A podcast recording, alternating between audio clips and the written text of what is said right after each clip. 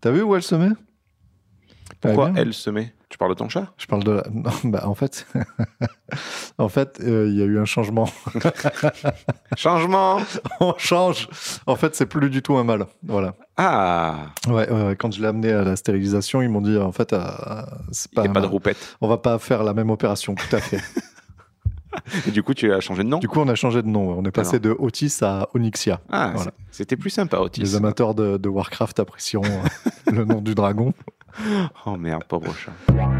Le comité des Charles de Gaulle présente Alors pour faire du vin, il faut du raisin. Et pour avoir du raisin, il faut de la vigne. Portrait de cette belle plante. Vendanger trop tôt, vendanger trop tard, peu importe. Le vin toujours viendra murmurer dans ta bouche avec une totale et franche honnêteté. Et cela à chaque petite gorgée. Mais c'est bien ce que je vous reproche.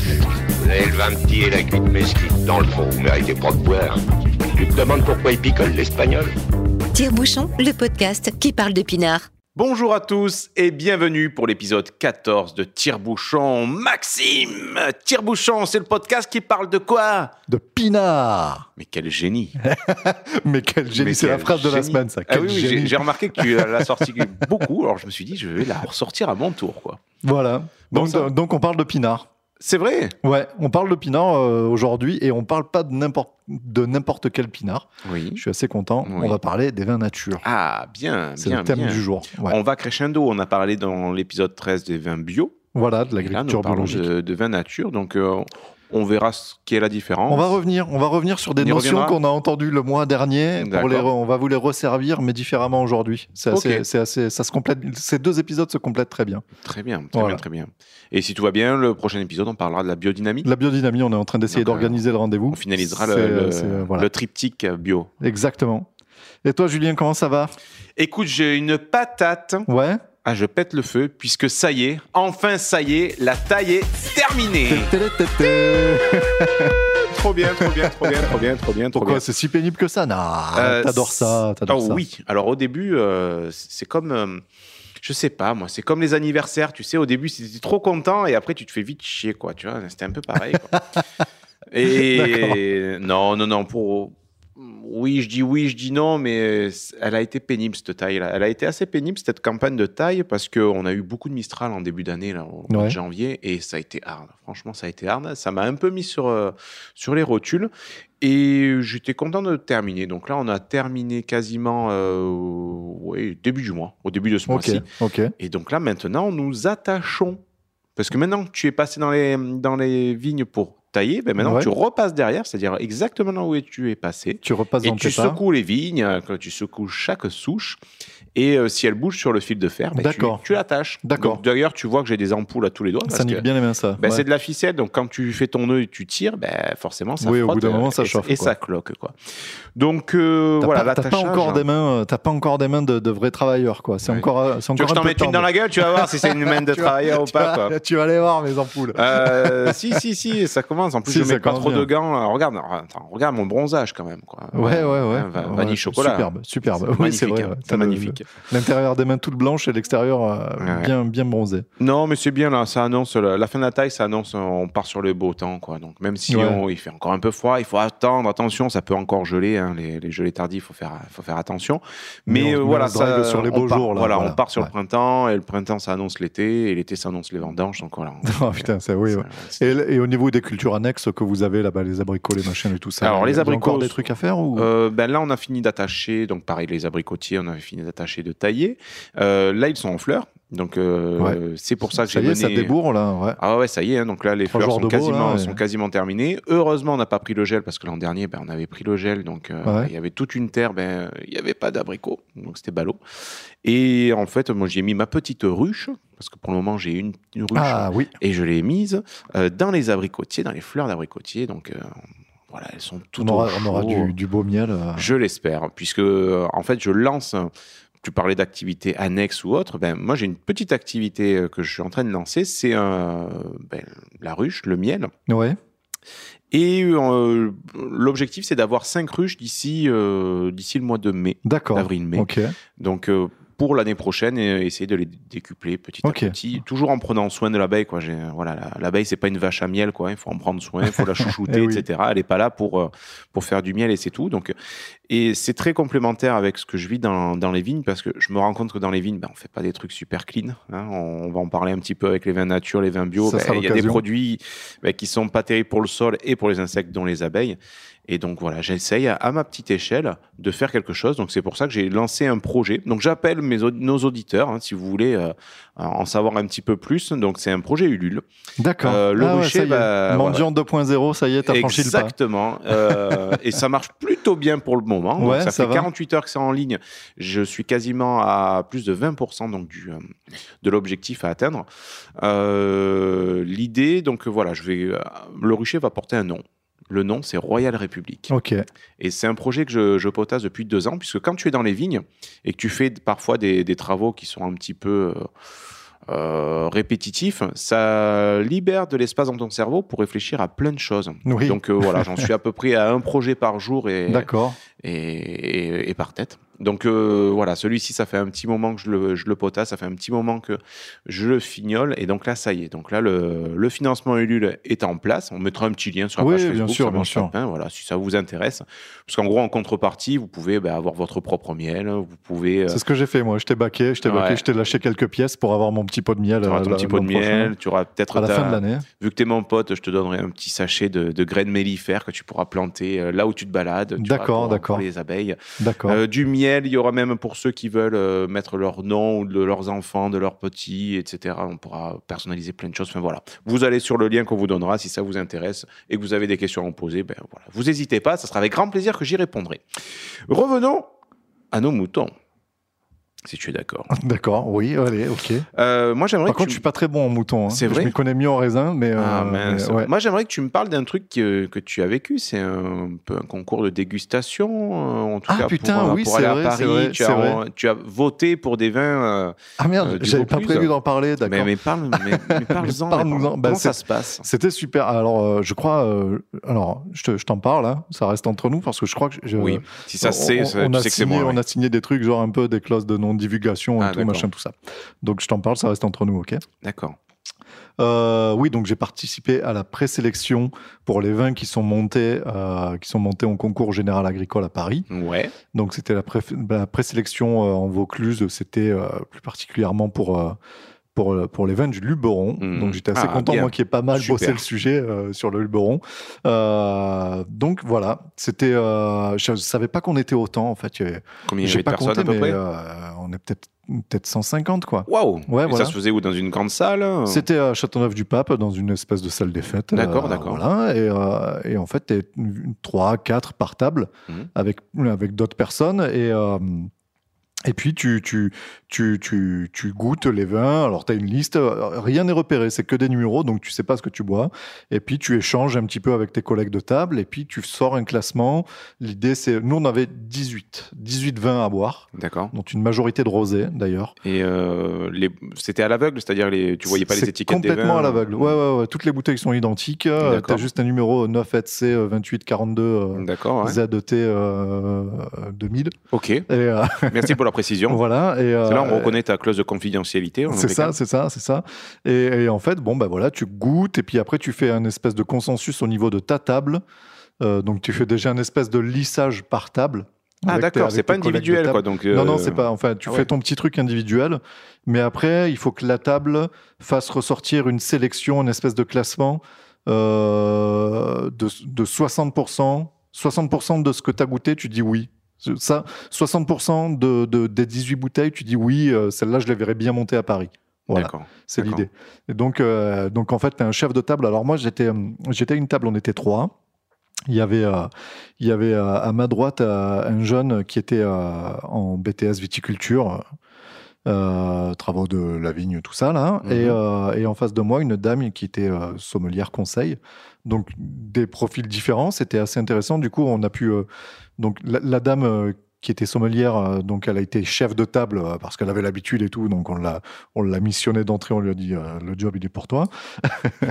et donc elle a dit bon bah je veux bien qu'on s'échange nos sensations, mais une fois que chacun a dégusté pour pas s'influencer les uns les Ouais, autres. Donc ok, ça marche comme ça. Donc on dégustait, on s'échangeait un petit peu et on a fait notre petit classement. Et c'était rigolo de voir que j'étais de mon âge plus proche de l'âge de la dame que du jeune qui est en BTS. Ok. Et D'accord. euh, c'était rigolo de constater qu'au niveau, sur- surtout pour les rosés en fait, Mhm. le profil de nos vins préférés à elle Ouais. et moi et du jeune était complètement différent. D'accord. C'est-à-dire que moi, les- mes pires vins, il les a tous mis en premier, quoi. Alors, par exemple, ça serait quoi? Des, des vins, euh, des rosés très clairs, par exemple ou... Moi, euh, moi, je cherchais des rosés, euh, justement, avec, Avec du une, goût, quoi. avec une belle coloration Mhm. et, et un goût sympa et pas trop d'agression, pas trop d'acidité. Par contre, lui, les rosés euh, très très frais, très vifs, euh, moi, ça m'a ça m'a ça m'a énervé. Ça m'a pas énervé. Je m'énerve pas parce que je bois du rosé vif, mais J'ai tout foutu en l'air, je me suis barré de J'ai là. renversé la table, c'est un scandale. Non, non, mais ceux-là, je les ai, je les ai mis de côté. Ouais, Et, euh, et en fait, lui, il les a retenus, quoi. d'accord. Et donc, du coup, en fait, comme on avait, on n'atteignait pas les 100%, on était assez Ouais. sévère, on n'a pas arrivé tout de suite au premier tour aux, aux 60% de vin retenus. On a fait un second tour, on a dit bon bah écoute, euh, allez, on a fait, euh, on a regoûté quelques vins en disant bon bah bon c'est vrai celui-là t'as raison, ok celui-là il a des arguments. euh, nous on n'y a pas été sensible au premier tour, mais peut-être que ça vaut le coup de l'envoyer à Paris quoi. ok. Voilà, c'est comme ça que ça se passe, voilà. Ok, et, après, et ensuite, chaque table, tous les Bon, en résultats de chaque table sont remontés, et après, oui, c'est un oui, comité voilà, qui et après décide. c'est encore lissé au niveau. Ok, euh, au niveau de. Et après, je sais pas comment ça se passe. Ah. Je sais que j'ai reçu récemment un fichier Excel Mhm. avec tous les vins qui ont été euh, médaillés sur la sélection qu'on a fait. Ouais, ok. Mais euh, et tu en as qui ont été médaillés de bah, J'en tu sais choisi rien parce Ah, tu que sais pas. moi, j'ai pas la correspondance entre les Avec numéros qu'on avait à la Ah table. ouais, et, c'est dommage. donc, j'en sais rien. Alors, peut-être que j'ai raté ça, peut-être que j'ai raté l'info et qu'il y a Mhm. quelque part inscrit. euh, quelque La chose et je pourrais faire la correspondance. Bon, ça m'intéresse pas particulièrement, mais euh, mais bon, voilà, on a reçu, on a reçu ça. On a eu un très joli porte-clés en, en cadeau, euh, une médaille d'or. euh, c'est génial. j'ai un jeton de caddie en forme de, de macaron médaille d'or. On a la classe, on l'a pas. voilà, c'est ça. Et puis bon, j'étais avec un collègue, on s'est fait un petit resto après, on a fait quelques visites de cave. D'accord. Voilà, c'était, Ah. on a passé une après-midi sympa, mais on a, on a été léger sur les dégustations parce que quand tu t'en es fait à des 18 le matin, euh, l'après-midi, bon, ben, voilà, boire des bons vins l'après-midi, c'était quand même Ah agréable. ouais, c'est. ouais, ouais. bon, en tout cas, ça sent très bon chez toi. Ouais, hein? Donc, tu as fait une soupe et je t'en remercie. bah, c'est toi qui Parce que je me suis, voilà, temps, hein. comment dire, ça fait trois ans que je prends du gras et là j'ai dit il faut, faut arrêter. Quand j'ai commencé à travailler dans les vignes, je me suis dit c'est bien, tu vas, tu vas te dépenser toute la journée, tu vas être svelte et en fait pas du tout quoi. Donc là j'ai dit bon stop, arrêt buffet. euh, Attends, tous les vendredis, tu m'envoies des photos des gueuletons que vous faites là dans les et champs. ouais, là. comment tu veux que je vous maigrisse mangez comme des cochons. On va manger de la paella, des Et, euh, barbecues, des machins en plein milieu des vignes. Alors c'est génial, c'est À magique. chaque fois, les petits déj, les machins, les Ah sauces ouais. bac à 10 heures, euh, Ah le, le petit coup de, le petit coup de que c'est blanc bon. bien frais et tout. Ah Bah ouais. bah ouais, mais bon. Mais ça, c'était pas dans la taille. Donc là, maintenant que on, taille plus, c'est plus compliqué de faire Et ce tu genre fais de quoi. Alors, c'est quoi l'activité maintenant là? Parce que vous allez attendre les débours on- et tout là. Bah oui, attache. les abricots, vous attachez. Ouais. Mais bon, ça va, c'est calme quoi. C'est une période plutôt calme en ce moment là. Ben non, parce qu'il te faut faire, euh, nous, les 70 hectares, il faut tous les parcourir. il faut et tous les attacher. euh, ouais, encore. non, Ouais, ouais, ouais, carrément. ouais, c'est un deuxième Ça, on- passage. on, descend les fils, euh, tu sais, quand tu as les. euh, Oui. Je, t'avais expliqué les Deltex. Donc, c'est-à-dire, c'est des fils qui sont en haut et qu'on descend pour aider à. Pour aider la vigne à aider grandir. la vigne à grandir et surtout, ça le- Et ceux-là, vous allez les remonter Eh après. ben là, on les descend, on va les mettre à moitié dans quelques mois et après, on les remettra tout en haut. Quoi. Donc, Ouais. c'est voilà, c'est du travail qui est, qui est assez répétitif. Tu repasses souvent sur les mêmes choses. Et là, j'en profite, moi, de mon côté, pour réparer beaucoup de choses. Parce que les tractoristes, ils travaillent comme des, comme des cochons, Comme pour des certains. ouais. Donc, en gros, ils te pètent euh, les fils, les piquets, il y a tout de travers, ils s'en foutent. Ils sont passés, ils ont griffonné ce qu'il fallait et, et ciao bambino. Quoi. Donc, j'espère que tous les tractoristes ne sont pas comme ça, je pense. Donc, moi, en attendant, ben, je suis en train de. Je, en même temps d'attacher, ben, je coupe des fils, j'en remets, je, euh, je plante des piquets à main nue. T'entretiens, tu passes du temps dans les vignes. Ouais, c'est ça. Mais c'est sympa. En même temps, ça change un Bah, peu. boulot, hein. Moi, j'aime bien l'entretien, tu vois, c'est bien. Ça... T'es content. là, Quand tu repars avec ton marteau à la main et ton piquet dans l'autre, tu dis putain, c'est moi qui l'ai fait. Voilà, c'est reparti pour 10 ans, quoi. Et ces vignes, elles seront belles, ça sera grâce à moi. Ah, voilà. Mais ouais, prochaine étape euh, ensuite, ça va être le débourrage. Donc, c'est-à-dire de- d'enlever tous les petits gourmands qui, qui vont venir euh, parasiter ou en tout cas empêcher de, de, de bien pousser. Mais bon, ça, on en- ça sera dans un autre épisode. si on tu aura le temps d'en reparler, ouais. On en reparlera. Pour cet épisode, tu es allé rencontrer un vigneron qui fait du vin nature. C'est ça. Vincent Bonal, donc du domaine de Pélissol. Ouais. Euh, ceux qui ont l'habitude d'écouter des podcasts, et les podcasts les plus sombres du, du- du paysage En bas du catalogue. du, podcast indépendant francophone et qui ont l'habitude d'écouter l'apéro du Capitaine Mhm. Auront déjà entendu ce vigneron. Voilà, domaine de Pélissol, ça sonnera à leurs oreilles. Et euh, c'est une interview que j'ai faite en juillet dernier. D'accord. Ça, ça remonte un petit peu. Mhm.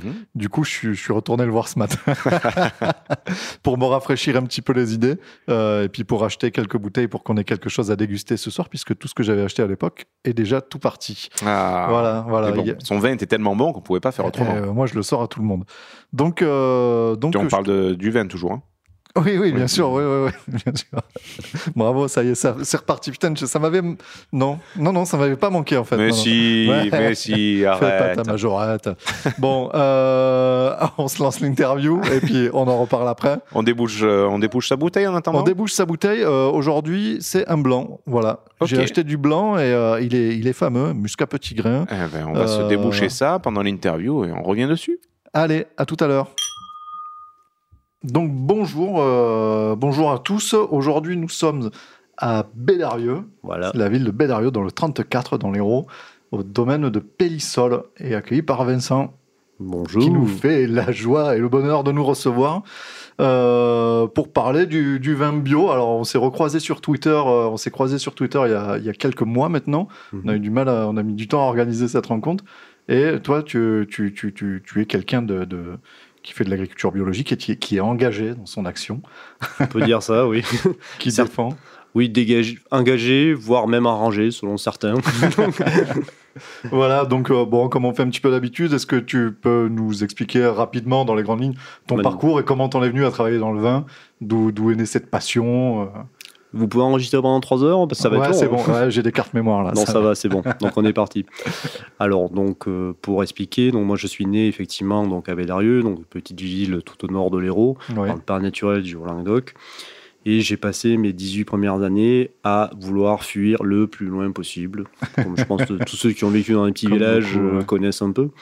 Voilà, donc j'ai passé euh, 18 années à essayer de, de quitter mon, mon petit village en me disant que plus loin, ce serait plus intéressant et l'herbe serait plus verte. Et puis surtout, j'avais aussi l'autre défaut euh, de pas tellement aimer euh, la vigne ou la viticulture, hein, ce qui Ouais. est quand même assez bizarre quand tu as baigné dedans. Mais pour moi, c'était plus la, la punition que le plaisir, tu vois, d'aller Ouais. euh, travailler dans les vignes. Ouais, effectivement, j'étais un peu, un peu le geek de l'école. donc euh, voilà, donc euh, Atari ST, euh, Ah, ouais, programmation. Ouais, ouais, non, j'ai fait des trucs qui sont pas forcément courants dans le monde vigneron, quoi. donc euh, en gros, je suis presque plus à l'aise à programmer un ordi, tu vois, que, que forcément à les piocher. Et euh, dès que j'ai eu 18 ans, donc le bac en poche, euh, j'ai commencé par faire des études de chimie, ce qui m'a conduit au final euh, d'abord à travailler dans la région marseillaise, dans la pétrochimie.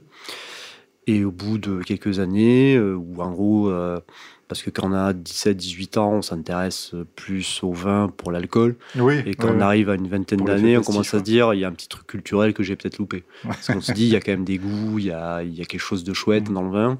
Et c'est peut-être dommage, j'ai peut-être loupé quelque chose. Donc j'en ai profité en me disant, bah, je vais peut-être laisser derrière euh, tous ces produits cracra euh, pour me pencher un peu sur le vin. Donc euh, j'ai décidé de tout plaquer et de repartir euh, dans la région toulousaine pour reprendre mes études. D'accord. Là, j'ai passé un diplôme d'œnologie euh, Ouais. donc à la fac de Toulouse.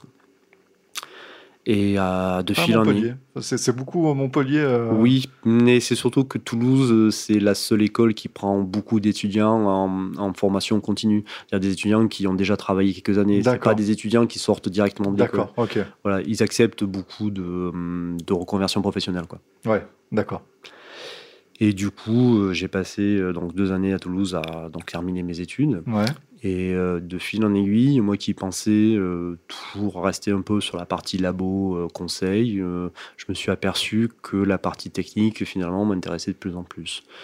Donc, euh, dans un premier temps, j'ai commencé à donner des coups de main euh, en vinification euh, dans plusieurs domaines en France. On D'accord. va dire faire un petit, un petit tour de France, Ouais, voir voilà, un peu ouais. ce qui se fait en Alsace, comment on travaille en Provence. T'as fait ton compagnonnage, quoi. un. Exactement. c'est exactement ça, mais c'est vrai que c'est assez épuisant. Je me rappelle d'être passé de Porquerolles à l'Alsace pour faire deux vendanges Ah oui. d'affilée sur une même année. Oh putain, ouais. Ouais, sur la fin, c'était raide. Déjà qu'une vendange c'est épuisant, mais deux, euh, Ouais, deux, c'était- deux enchaînés, ouais. ouais, c'était assez violent. Et euh, après, un petit détour euh, par l'Amérique du Sud. Donc euh, voilà, je commençais à aller voir de plus en plus loin pour voyager un peu.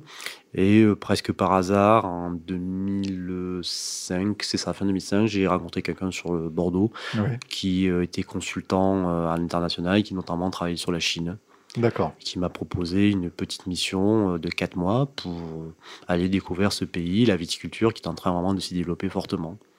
Donc euh, là, j'ai dit oui par curiosité et puis parce que Ouais. je crois que j'avais beaucoup vu de films de John Woo quand j'étais gamin. Ok. Donc oui. dis tiens voilà. ouais j'aimerais bien voir un peu Hong Kong. Alors j'ai été énormément déçu. Alors les gens ne volent pas, euh, Ah ne ouais, savent- non ah les non. coups de pied retournés, sauter, Ah non, ils font non. pas des sauts comme ça et tout. Non, Putain, c'est dommage. non, non, j'ai été super déçu. Vraiment, n'y allez pas, c'est une escroquerie. Et euh, non, le, le pays, la culture, euh, la philosophie, tout ce qu'il y a eu là-bas m'a passionné. Ouais. Donc, euh, ce qui devait être 4 mois euh, s'est transformé en 6 ans. Ah ouais, d'accord, ok. Donc, voilà, j'ai passé 6 années à, à conseiller des vignobles chinois, à former des gens. Et aussi, donc, à découvrir toute cette culture, apprendre à parler mandarin et tout ce genre de choses. Donc, ça m'a bien ouvert l'esprit, on va Ouais. dire, sur des, des philosophies un peu différentes. Donc, euh, voir un peu la pensée taoïste, euh, qui se retrouve pas mal finalement dans ce que je fais en matière de viticulture. D'accord. Ouais. Et entre-temps, euh, j'ai aussi découvert des vignerons faisant partie du mouvement des vins naturels et qui m'ont vraiment euh, converti totalement à cette philosophie, cette, cet état d'esprit dans le travail. Ok. Donc euh, j'ai pris la décision euh, fin, euh, fin 2011 de rentrer en France, donc avec mes deux filles et ma femme, pour reprendre. alors au début, je voulais pas reprendre l'exploitation familiale, je comptais avoir un, un petit peu un emploi alimentaire et commencer à faire un peu de vin de garage sur un ou deux hectares. Et il s'est trouvé que euh, ben, mon frère euh, voulait passer la main et donc m'a proposé de reprendre l'intégralité euh, Ouais. du domaine et de me débrouiller D'accord. comme ça. Allez, vas-y, champion. Ouais, c'est ça. Il m'a dit, vas-y, t'as les clés, elles sont accrochées là, vas-y, fais-toi claque dans plaisir. le dos et en avant. Ouais, donc euh, là, j'ai posé mes conditions, j'ai dit, ok, mais on passe euh, en bio euh, certifié et derrière, on ne travaille qu'en vinification naturelle. D'accord, t'es passé, peu- direct, euh, passé direct en bio, il n'y a pas eu de, de transition, euh, Non, non, non. t'as attaqué direct. euh, non c'est mon côté masochiste. Oui, fait- oui, non, mais c'est. À refaire, je ferais peut-être une transition un peu plus souple que ce que Ouais. j'ai fait. Mais euh, oui, j'ai voulu directement euh, pousser les choses au maximum. Ce qui est, euh, c'est un petit peu comme vouloir apprendre à nager en sautant dans le grand bain. en Oui, se voilà, sans passer par le- Soit je me noie, soit je vais, voilà, soit j'apprends à nager de suite. Quoi. Ouais, ouais, c'est un peu la sensation que ça donne. Bon, enfin, t'étais pas Non. non. non plus. J'avais, beaucoup lu de bouquins sur comment nager, mais. Mais effectivement, euh, ouais, quand tu découvres le truc, c'est quand même un peu différent. Quoi. Il y a des tas de petites choses. Puis il y a des choses que tu n'apprends pas à l'école. Quoi. C'est ça. Ouais, il y a- il y a- il y a façon, la il y a de l'expérience. euh, Voilà, il y a, puis il y a de apprendre à sentir les choses. euh, ça s'apprend pas à l'école. Quoi. Ouais. Donc le domaine, puisqu'on y vient. Voilà, alors donc- on a, tu m'as fait le plaisir euh, de me montrer un petit peu tes terres euh, tout à l'heure. Là, on est allé faire des tours. J'ai appris beaucoup de choses moi aussi, du coup, Mhm. sur euh, l'agriculture biologique et sur la, la manière de conduire ces terres. Mhm. Euh, donc tu me disais en tout, tu as 4 et demi, 5 hectares? Le 5 hectares et demi même. 5 hectares et demi, ouais, Ouais. je t'en ai volé. Hein. tu me le rendras. 5 hectares et demi, euh, divisé en deux, deux parties. Trois parties. Trois parties. ah, Il y a trois îlots. deux, il y a Dans trois la îlots. vidéo, il y en a trois. D'accord. Donc trois petits îlots. Donc l'avantage, voilà, c'est de, de morceler un petit peu le domaine. C'est comme on a déjà discuté, c'est pour euh, justement réduire les risques liés à la grêle. Parce qu'en général, la, la grêle est toujours très localisée. Ouais.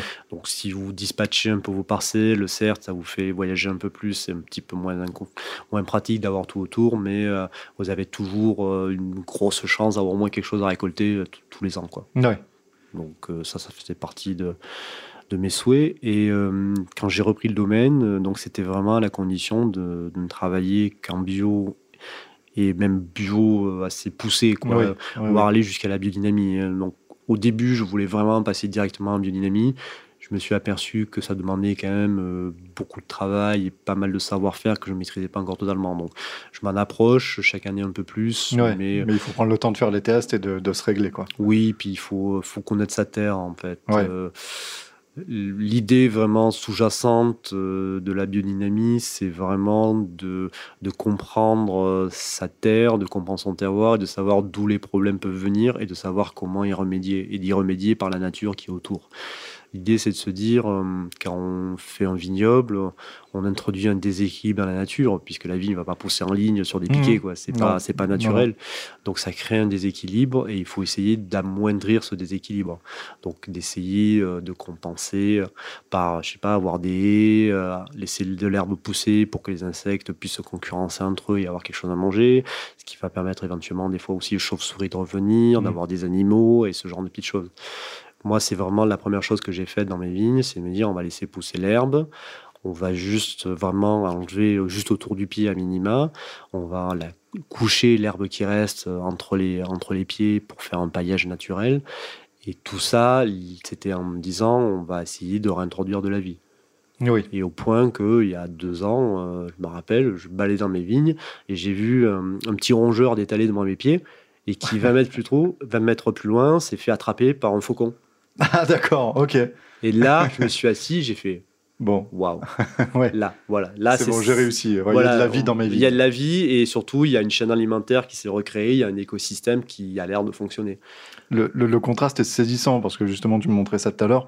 On aura des photos à diffuser euh, si, si, si, si, si on peut. Et euh, on voit les parcelles qui sont travaillées euh, chimiquement, Hmm. euh, qui, qui sont des fois adjacentes à, à tes parcelles. Et on voit vraiment la différence que- que- de vie entre les, entre, dans les rangs. Euh, on marchait euh, dans, dans tes rangs là-haut, euh, il y a les papillons, les abeilles, machin. Il y a plein de bestioles, ça grouille de vie. et et c'est même visuellement, c'est joli. Et alors, si on n'aime pas les bestioles, bon, Oui, voilà. Ah, ça vole dans les cheveux, c'est dégueulasse. Et et il y a des parcelles où, ben voilà, comme tu dis, on mangerait par terre, quoi. Ouais. Donc c'est c'est la, la terre est dure comme du béton. euh, C'est ça.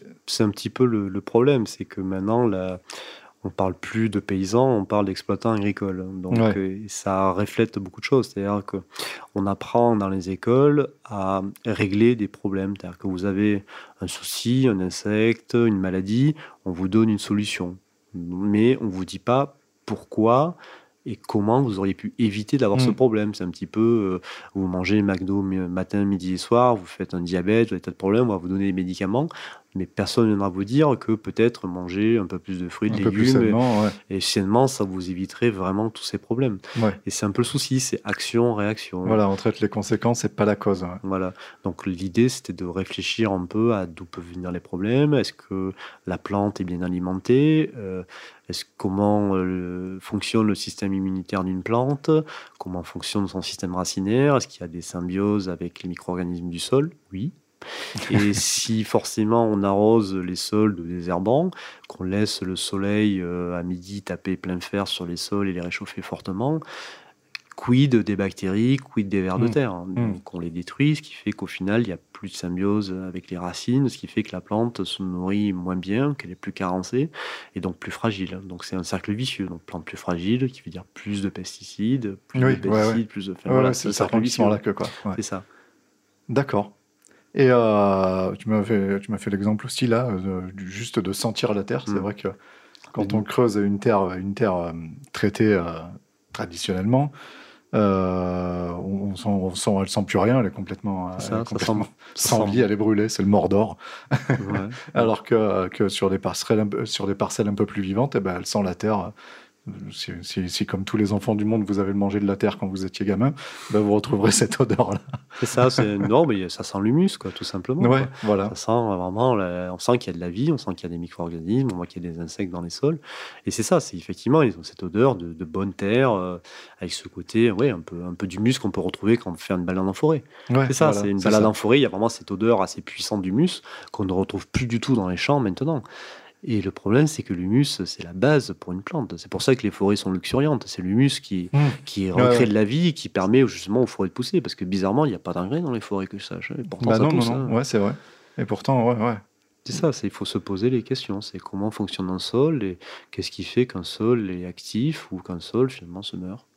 Et euh, l'agriculture intensive, euh, dégrade les sols. Et à un moment, euh, bah, le sol devient quasi stérile et au final, la plante ne se nourrit que de l'engrais qu'on lui donne.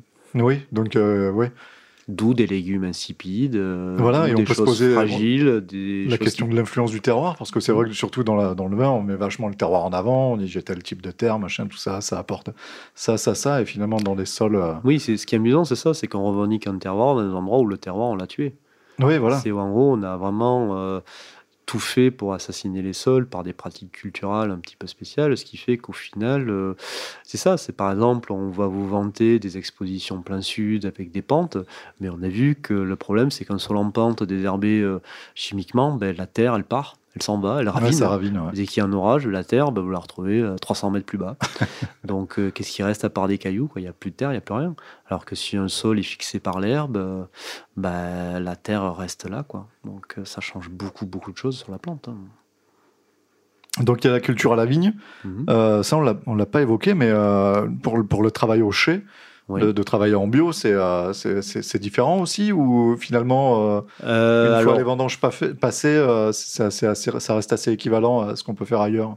Alors là, il faut juste que j'apporte un, un petit bémol, quoi, parce que le bio peut se voir de plusieurs approches. Parce que qu'est-ce que le bio finalement? C'est un cahier des charges Ouais. qui à la base a été défini pour dire on n'utilise pas de, de produits de synthèse, on évite des produits dangereux ou cancérigènes maximum. Donc ça c'est très bien pour la santé des riverains des gens qui travaillent dans les vignes.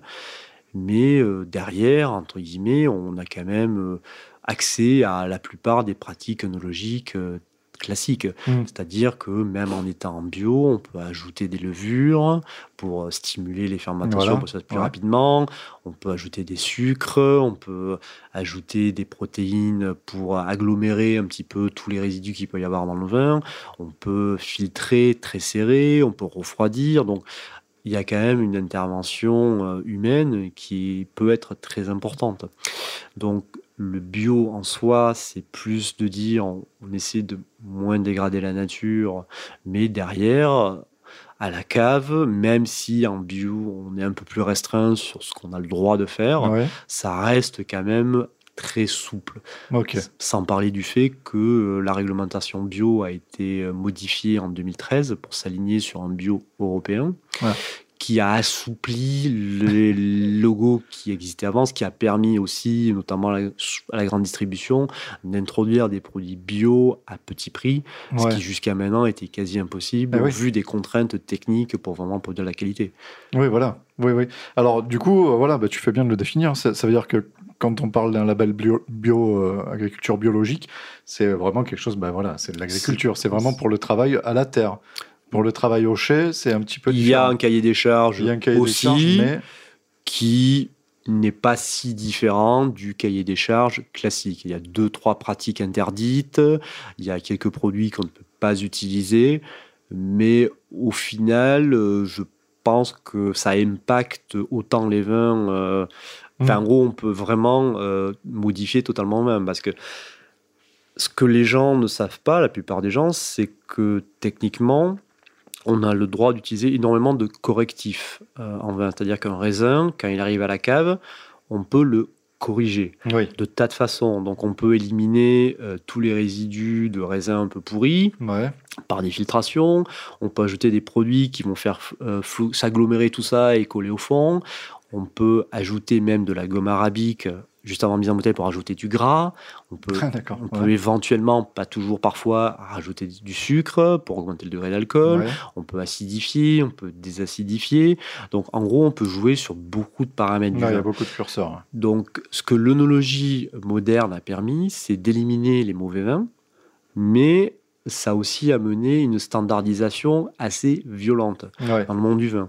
C'est vrai que moi je connais beaucoup de gens qui me disent bah, j'ai fait un salon où j'ai goûté plein de vins au supermarché, pour moi ils ont tous le même goût. Ouais. Et je Ouais. pense qu'il a raison. Oui, oui, oui, Parce oui, que tout le monde euh, travaille de la même façon, utilise les mêmes itinéraires techniques, ce qui fait qu'au final, ça va lisser vraiment le caractère des vins. Je ferai un petit parallèle avec la musique, où finalement, maintenant, vous allumez euh, une radio, vous commencez à écouter, vous savez plus si c'est euh, Rihanna, Beyoncé, ou je... parce que Mm. tout se ressemble, parce que tout est très produit, très retravaillé, et au final, vu qu'ils utilisent les mêmes logiciels, les mêmes Oui. outils, les mêmes instruments, La même technique. euh, la ouais, même technique, au final, la ça se euh, ressemble. d'un artiste à l'autre, Voilà. c'est Ouais. pas mauvais, c'est pas très bon non plus. C'est pas, ça pourvoit pas vraiment d'émotion. Ouais, c'est pas super original. Voilà. Ouais. Et en matière de vin, on en est un peu là. C'est-à-dire qu'on va avoir des produits très calibrés, très bien faits, euh, mais qui sont assez lisses et peu pourvoyeurs d'émotion. Dès qu'on va aller vers des méthodes plus, euh, plus libres, en en gros, on, on a mis la technique de côté, on va aller vers des choses plus expérimentales, qui se différencient un peu plus, qui vont pas forcément plaire à tout le monde on va arriver sur des choses plus clivantes. C'est un petit peu comme la personne qui va commencer à se mettre un peu au jazz et qui va commencer par des choses un peu faciles d'accès et puis qu'un jour il va tomber sur le nu jazz. Je sais pas si vous avez déjà écouté du jazz, mais la première fois que vous écoutez ça, vous dites alors là, soit les gars, ils ont enregistré le nettoyage de leur instrument à 4h du matin bourré dans un hôtel défoncé à la coque, soit j'ai pas tout compris quoi. Et c'est ça, c'est tellement pointu, bizarroïde, ça va tellement loin dans le délire que euh, quelqu'un qui n'est pas initié, il va, il va rejeter ça en bloc. Et en Mhm. matière de musique, après, il y a des styles que vous aimez. Voilà, ce que vous aimez, si vous aimez les vins plutôt légers, plutôt boisés, alors est-ce que vous aimez le hard rock, le métal, le rap? C'est un peu ça. Il faut qu'il y ait la diversité dans le vin. Et ce que je trouve un peu dommage, c'est que globalement, le- l'industrialisation, la technique a beaucoup lissé le monde du vin. Ce qui fait que beaucoup de gens pensent que ils ont goûté une fois, ils ont goûté deux fois, Mhm. on dit non, c'est pas, ça me plaît pas, donc le vin pour moi c'est terminé. Sauf que le vin c'est pas du coca. Et. Ça, ça doit Il n'y a pas être du seule coca. recette. Ouais. Il y en a plein. Et donc, pour venir à moi, mes pratiques, euh, ça va euh, au-delà, euh, on va dire, du bio. Donc, pour moi, le bio, c'était en, gros une manière de dire ben, je suis contrôlé deux fois par an. Donc, ce que je dis faire, je le fais vraiment. Voilà. je- voilà, on vient vérifier. Donc, là-dessus, on peut pas me dire que oui, éventuellement, mais dans le dos, non. C'est vérifier, c'est contrôler. Voilà. Et en plus de ça, je fais partie du mouvement des vins naturels. Alors là, ça demande effectivement de développer un petit peu parce que euh, le mouvement des vins naturels, c'est né il y a une vingtaine d'années Ouais. par quelques vignerons qui ont- se sont aussi posé la question de pourquoi je dois mettre des levures. Pourquoi il faudrait que je mette des sucres? Pourquoi il faudrait que je filtre? Pourquoi il faut que je mette des conservateurs? Pourquoi? Et en se posant ces questions, ils ont commencé à dévier euh, du sentier et sont arrivés au final à faire des vins différents, mais beaucoup plus digestes, sans mot de crâne le lendemain, et avec des goûts, euh, avec une palette de goûts complètement délirante, qui va de choses que je déteste à des Mm. choses que je trouve fabuleuses. Mais il y en a pour tous les goûts. C'est ça. Donc le principe des vins naturels, c'est de se dire, on part de raisins cultivés en bio pour la plupart. Oui. Certes, voilà. Après, euh, certains se disent naturels sans faire du bio. Ouais, voilà, bon. moi je suis bon, mais comme je dis, c'est un mouvement. C'est comme tout mouvement musical. Vous avez euh, dans le rock, il y a des bons, des mauvais groupes. Bah, Voilà. voilà. même Bon. dans le nature, il y a des gens qui suivent un peu et des gens qui sont vraiment voilà, il y a des gens doués, il y a des gens qui le sont moins. Et du coup, dans les vins naturels, l'idée c'est on part de raisins bio et derrière on accompagne la nature. Donc on n'utilise aucun artifice œnologique. Ce qui veut dire qu'on ajoute rien. Pas de sucre, pas de gomme arabique, pas de levurage, pas de filtration, euh, pas de collage. Ce qui fait que les vins souvent sont troubles, voire Oui. très légèrement pétillants, parce que derrière, on n'a fait aucune concession. Donc, le souci, c'est que ça demande d'être un peu initié, de savoir que les vins, ben, il vaut mieux les carafer, les arrêter une heure avant pour que justement ils évacuent un peu ce surplus de gaz Oui, qui se, ouais. Qui se mettent en place. Donc ça demande une initiation, ce qui fait qu'ils sont peut-être des fois un peu moins accessibles au premier abord. Ça demande des fois de, de s'y prendre à plusieurs fois. Puis c'est pareil, c'est pas parce qu'une fois un ami vous a traîné à l'opéra que vous dites non, la musique c'est pas pour moi. Oui, bah Voilà, c'est ça, Ouais. Il y a des gens qui ont eu des mauvaises expériences, effectivement, avec des natures soit qui étaient un peu trop, euh, un peu trop pointus ou euh, un peu trop déviants et qui ont gardé une haine du vin naturel sans se dire que finalement il y en avait quand même beaucoup d'autres qui étaient peut-être beaucoup, beaucoup plus à leur goût. Quoi. Oui, puis moi j'avais mon prof de basse qui me disait à l'époque une oreille ça s'éduque. C'est Ouais. pas parce que t'aimes pas une fois que t'aimeras pas demain quoi. Exactement, Donc euh, ça, ça demande parfois de l'entraînement. c'est ça. Et donc ouais, donc ça donne des vins, euh, ça donne des vins. Dans le premier épisode de Tire-Bouchon qu'on a fait, on parlait euh, de, de- des éléments de dégustation et, et on jugeait la- un vin à sa clarté aussi. Hmm. Là, on a des vins qui sont, euh, qui sont, qui sont opaques et qui ont, des, qui ont des jolies couleurs. Alors, sur le Mhm. nuancier qu'on peut avoir, c'est pas, c'est pas ce dont on a l'habitude de voir, mais c'est c'est assez élégant. Euh, des vins opaques, mais qui, qui, ont, qui ont du goût. Qui ont du goût, C'est ça. qui sont pas standardisés. Il n'y a pas de parkerisation ici. Non. Tu as, donc tu me disais, tu as Grenache, Syrah, Hmm. Merlot, Merlot, Muscat petit grain et un Ah peu de oui, chardonnay. oui, t'es un peu, il, est- il est joli le muscat. là. On l'a vu tout à l'heure. Et donc, ça te permet de faire des assemblages. Donc, pour tes rouges, on peut peut-être passer un petit peu euh, tes vins en revue, ta gamme des vins, en toucher un mot, juste pour dire, pour expliquer aux gens Mhm. Non, déjà au ce qu'ils peuvent trouver ici. au niveau cépage, c'est plus dû à une situation géographique un petit peu particulière. Ouais. C'est qu'on est un peu la lisière entre le climat continental aveyronais et le climat méditerranéen rôleté, parce qu'on est quand même déjà entre 200 et 450 mètres d'altitude. Donc en jouant un peu sur les expositions et les altitudes, certains cépages se plaisent plus que d'autres. Mm. Voilà. Après, il y a aussi une époque où le merlot était très très à la mode, il y a une trentaine d'années, où effectivement il était planté un petit peu à tour de bras, souvent à- dans des endroits qui n'étaient pas adaptés. adapté, ouais. Alors que ici, globalement, je pense que le travail n'a pas été mal fait. Voilà. Après, voilà, mais tout se discute. hein. Et comme je dis, le Oui. cépage, alors c'est ça aussi, c'est qu'on accorde trop d'importance au cépage sur le résultat final d'un vin.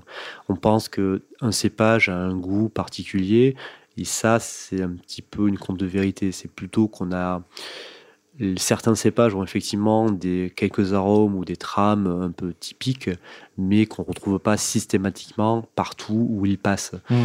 Donc, quand euh, le Nouveau Monde, donc je parle des États-Unis, de Ouais. l'Australie, de l'Afrique du Sud, ont commencé à faire des vins, ils se sont dit mais comment on va pouvoir se mesurer, se frotter aux vins européens qui sont super connus et tout. Nous, on part de rien, on n'est pas connus. Comment on va valoriser nos vins? Donc, pour eux, la solution, c'est de dire ben nous, on va travailler sur une expression pure euh, d'un cépage. Euh, Un cépage, il aura un goût. Donc, on va vendre de la Syrah, on va vendre du Merlot, on va vendre du Cabernet Sauvignon et ainsi de suite. Et puis surtout, on va leur donner une certaine pâte qui fait que, euh, en gros, on dit, euh, bah, vous, vous allez peut-être aimer plus le Cabernet, toi tu vas le Merlot, puis comme ça, tu achèteras du Merlot. Voilà. ou du Cabernet, ou Ouais, du Grenache. Donc c'était un petit peu l'idée derrière. Donc euh, dans les années 80-90, il y a eu l'émergence euh, aussi en France donc des vins de cépage, ce qui a donné euh, donc des vins plutôt sympas, mais souvent totalement déconnectés du terroir, surtout qu'en plus on a tout fait pour les faire rentrer dans un moule Oui, par voilà. la technique. Voilà, on essaie de faire en sorte que le merlot qui soit planté au Cap, en, en Afrique du Sud ou aux États-Unis ou au fin fond de la Chine, il goûte pareil, avec des terroirs, des climats qui n'ont strictement rien à voir. Mais en fait, quand vous avez goûté des merlots d'Afrique du Sud, des merlots américains et des merlots français, vous, vous comprenez que ça n'a rien, à voir. Ça n'a rien à voir. On a, on a, enfin nous, on a eu l'exemple, on, on a visité des vignerons où déjà, pour une syrah d'une parcelle à l'autre, Mmh, ouais. ils, ils te les font goûter comme ça au cul des cuves, puisqu'ils vinifient, euh, ils vinifient par cu- en cuves séparées, et tu t'aperçois que le, le- pas le même terroir, mais le même vigneron. Donc ouais. le vigneron peut faire partie du terroir aussi, on peut. On peut, le, on peut le dire, quoi. Mais le même vigneron, euh, deux parcelles différentes, déjà, le- la syrah, elle n'a pas le même goût, quoi. Donc, euh, c'est compliqué de dire que, le- que, que, que tel cépage va avoir le même goût à travers Voilà, c'est un- raccourci facile, mais euh, dans la pratique, les choses sont forcément beaucoup plus nuancées. Quoi. Et donc ici, du coup, ça fait des assemblages sympas Mhm. sur ce que tu m'as fait goûter. Euh, tiens, j'ai une question qui me vient là, du coup, quand tu étais en Chine, euh, sur, le, sur le travail. euh, ouais, ça n'a rien à voir. Non, non, mais euh, profite. Mais, euh, mais du coup, sur le travail. Non, parce que je te dis ça parce que j'avais entendu une émission, je crois que c'était un podcast, je sais plus d'où ça venait, Ouais, où il y avait un gars qui bossait là-bas, justement, ouais. et qui disait oui, bah, je- il, plantait les vignes n'importe comment, et il a dû faire des analogies entre le thé et la vigne, la culture du thé, parce que. oui, je, sais où tu l'as écouté ça. Ah ouais, mais ça remonte à. oui, oui, c'est moi. C'est toi Merde, c'était où alors C'était l'apéro du C'était à la- c'était à l'ADC Ouais, je Ah pense. merde, ah bah ok, Ah ouais, je me rappelais plus alors. Ouais, non, c'est moi ça. C'est toi Ah bah d'accord, ok. Je pensais pas que c'était toi parce que j'étais resté sur Pélissol. Oui, bah, je euh, te rafraîchis la mémoire. Non, c'est-à-dire que hum, en Chine, euh, ils ont une vision du vin qui est notre vision, nous, du thé. C'est-à-dire que tu demandes à un Français, euh, le thé, c'est il y a quoi comme thé? Bah, Il va te dire, bah, il y a le thé noir, il y a le thé vert, Oui. et puis voilà, c'est du thé, Mm. quoi. Et en chinois, tu vas demander bah, le vin. Il fait, bah, il y a du vin rouge, euh, il y a du vin blanc, quelques-uns qui auront peut-être entendu dire, oui, il y a un peu de rosé. Ouais, vite fait. Et puis voilà. Mais après, il te dit, bah, il y a des différences. Il fait, j'en sais rien.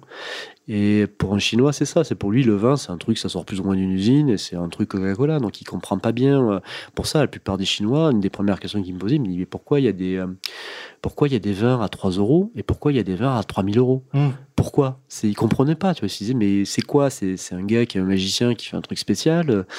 Et tu leur dis, écoute, euh, dis-moi pourquoi il y a du thé à 3 euros le kilo et pourquoi il y a du thé à 5-6 000 euros le kilo.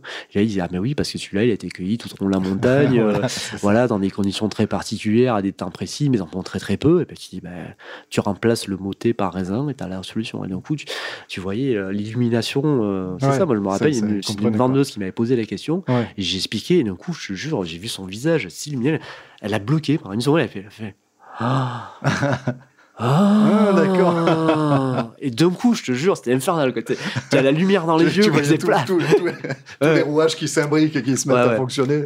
Et, c'est ça, il y a des, des ressorts culturels qui font qu'effectivement, euh, ils comprenaient pas les- l'essence du vin, donc il a fallu leur expliquer. Et c'est aussi pour ça que j'ai un peu abandonné à un moment le, le consulting dans les vignes et les caves, parce qu'ils confondaient œnologie et magie noire. Ils pensaient que moi, grand sorcier blanc, euh, Ouais, j'allais arriver, j'allais faire trois incantations, verser un peu de poudre et j'allais la sortir en château Lafitte euh, au top du top, qu'ils allaient pouvoir 5000 euros la bouteille. Ouais, non. dire, Non, non, mais les gars, faut d'abord bosser dans les vignes parce que ce que vous m'amenez, c'est pas possible. quoi Ouais.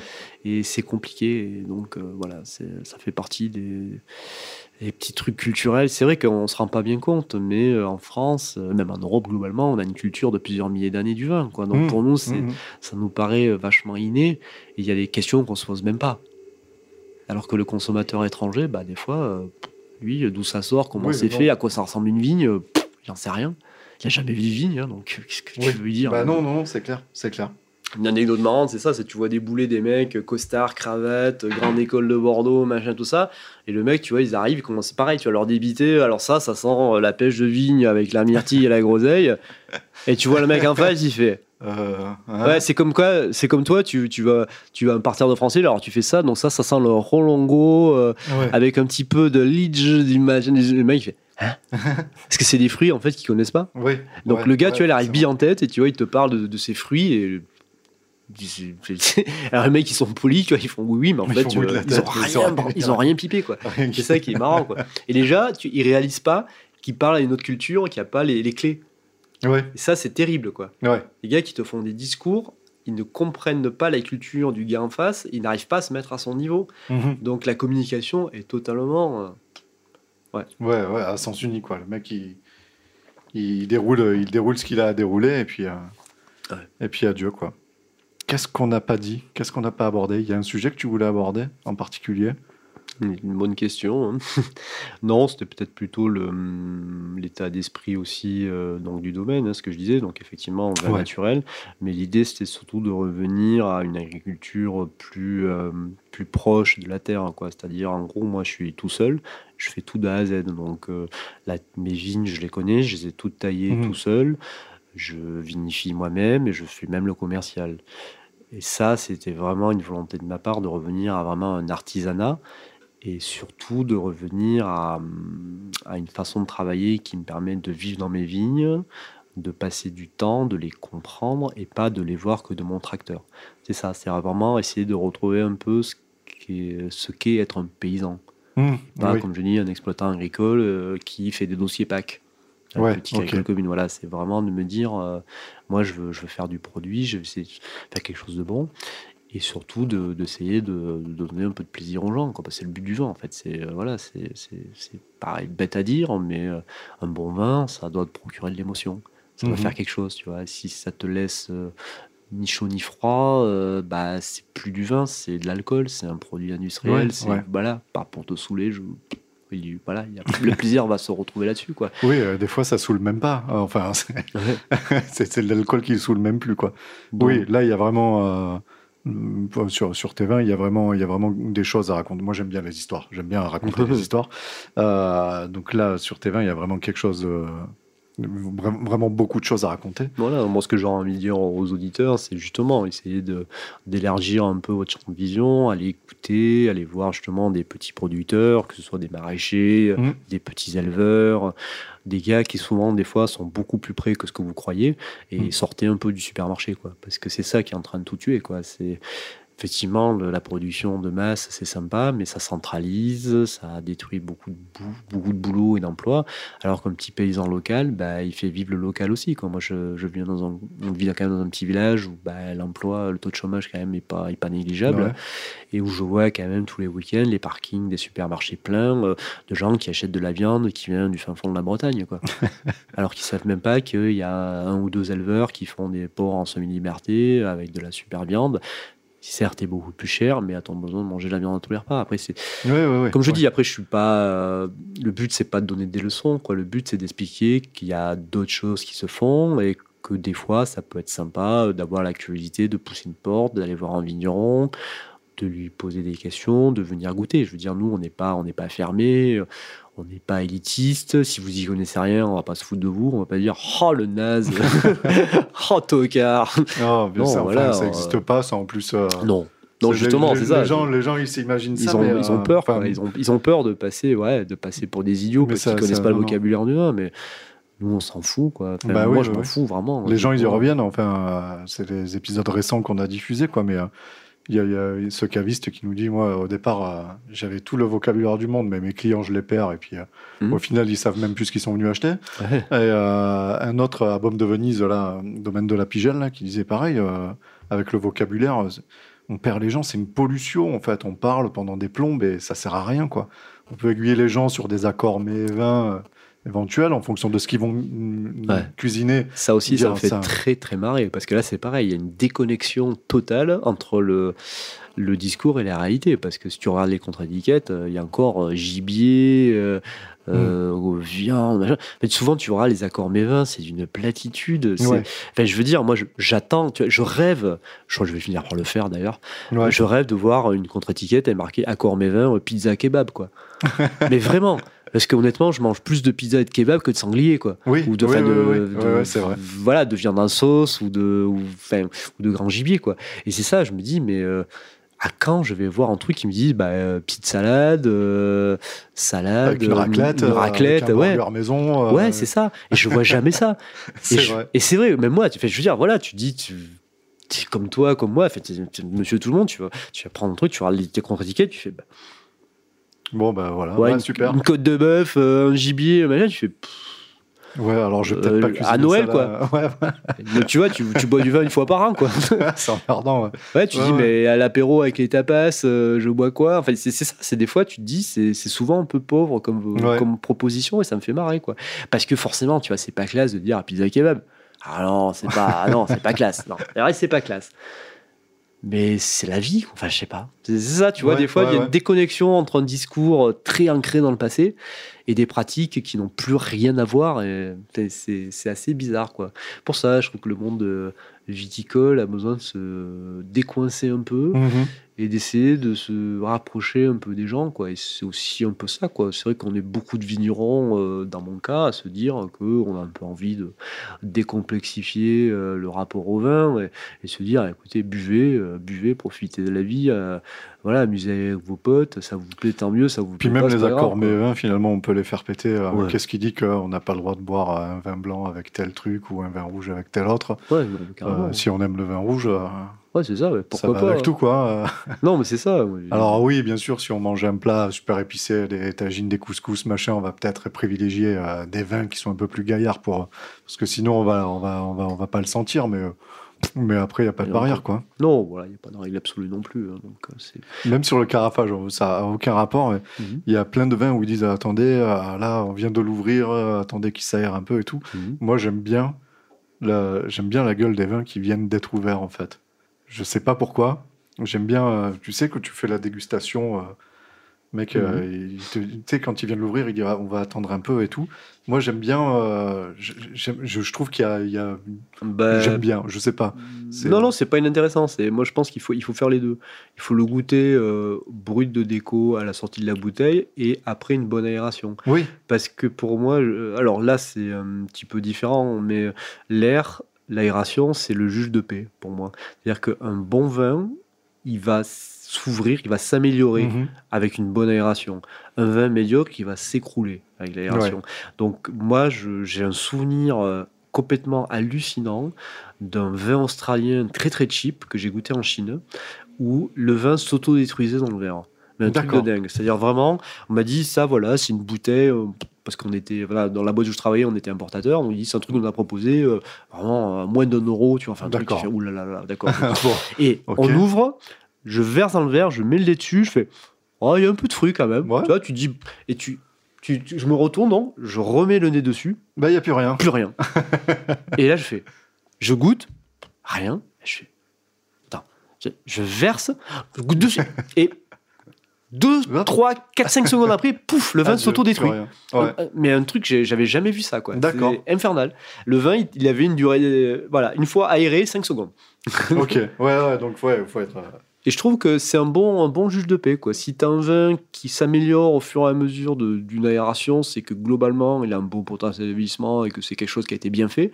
Si le vin a tendance à s'auto-détruire, c'est que globalement, euh, soit les raisins étaient pas top, soit le vin était tellement bidouillé que il, voilà, il, Que- qu'il s'écroule, quoi. Ouais, il Ouais. s'écroule. Ouais. Ouais, donc ça peut valoir le coup de, de, de- de le goûter direct à l'ouverture, quoi. Ouais, ça peut. Enfin voilà, moi je, effectivement, moi je préfère les carafés. Enfin en gros, voilà les vins que je connais bien. En général, j'ai carafe direct parce que je sais que. Oui, bah, quand tu les connais, ouais. Mais Ouais, j'aime voilà, j'aime bien, mais- c'est c'est c'est très tranché, très euh, Ouais. vif. euh, donc, euh, s'il y a un défaut on- ou un truc euh, qui plaît pas, on, on les ressent plus. euh. Hmm. C'est vrai qu'après, ça, ça rend. Bref, c'est chiant. Mais, euh, mais bon, voilà, voilà. C'était juste. euh, Ok. Bon, bah voilà, bah, tu as, défendu, euh, t'as défendu les vins bio et l'agriculture, les vins nature et euh, l'agriculture biologique. Bien Voilà. faire la différence, hein, parce que je ne le savais pas en arrivant. Donc, euh, donc on, on pourra plus nous dire qu'on qu'on parle pas des vins bio sur les réseaux sociaux parce que c'est pas vrai. Et euh, Tant on- que c'est pas la dernière fois, moi ça me va. non, non, non. bah, comme je te disais tout à l'heure, ce matin, pour moi, le juge de paix, ça reste. euh, alors, et, ok, l'oxygénation, mais ça reste ce qu'il y a dans le verre quand on aime ce qu'on a dans le verre. Alors, bien sûr, euh, je te dis ça à toi, Après, ça, comme je ça dis, doit faut- te gêner un peu parce faut- que tu as des Hmm, principes, mais. Non, disons qu'il faut pas confondre beauté naturelle et maquillage. Quoi. Tu peux avoir un très très beau maquillage euh, qui te rend une fille euh, plutôt jolie et attirante. Désolé du, Ouais, de la parabole sexiste, non, mais ouais, euh, bah, ouais. je, la, je la trouve assez pertinente. Mais le lendemain, euh, démaquillée, euh, ouais, des fois tu retombes un peu. De la vraie beauté naturelle, quoi, qui, et qui peut avoir des défauts.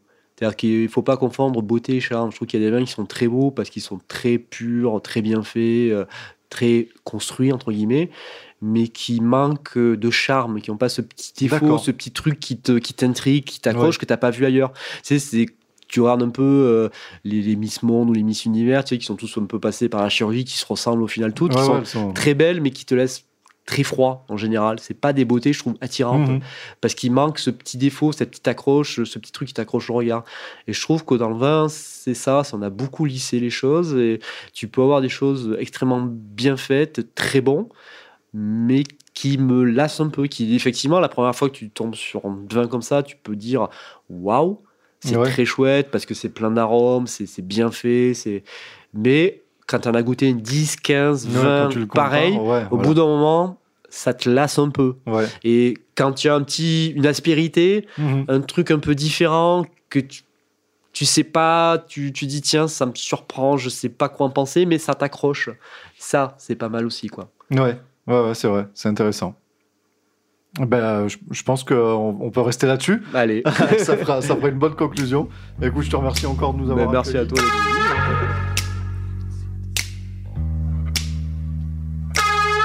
All I need is five minutes if you can see the sign. All I need is five minutes if you read between the lines. Tire-bouchon, le podcast qui parle de pinard.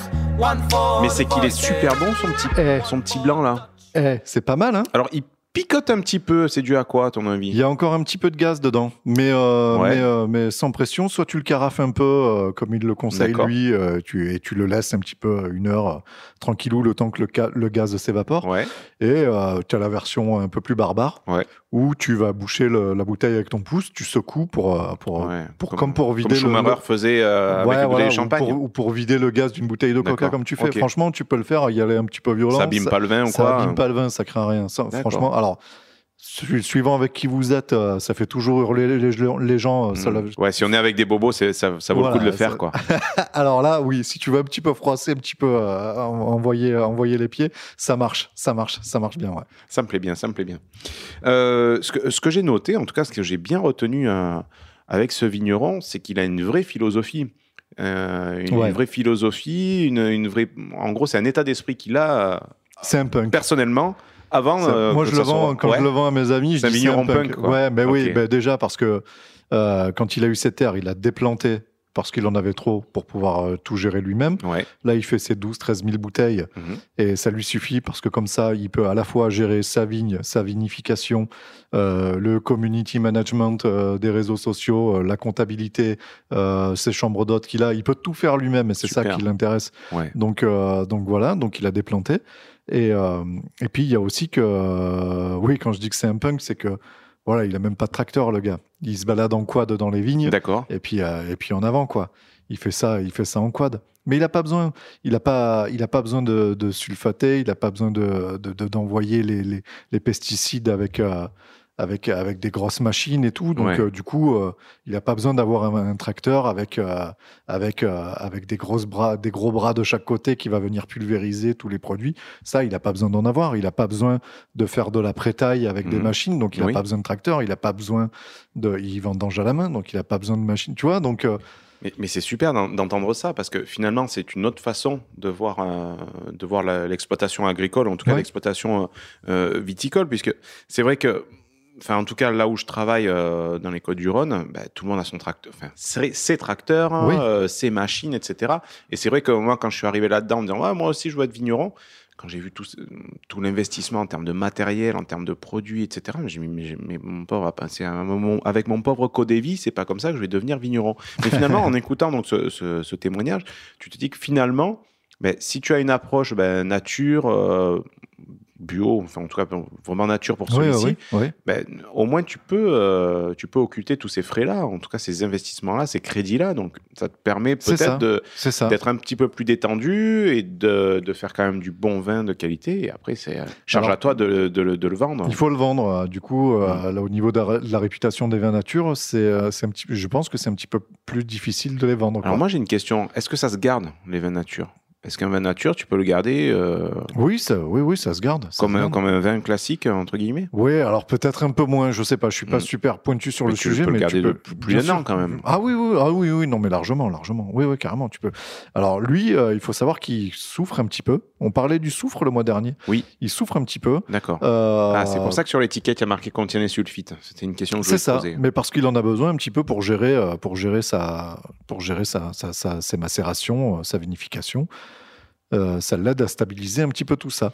Et ça donne des vins, euh, si je peux me permettre, parce si que je puis me faire mettre. tu as, plusieurs, euh, t'as plusieurs mouvements, on va dire, dans, le, dans les vins nature. Tu as vraiment des gens qui sont. Bah, c'est un petit peu comme dans tous les mouvements et dans tous les états Ouais. d'esprit.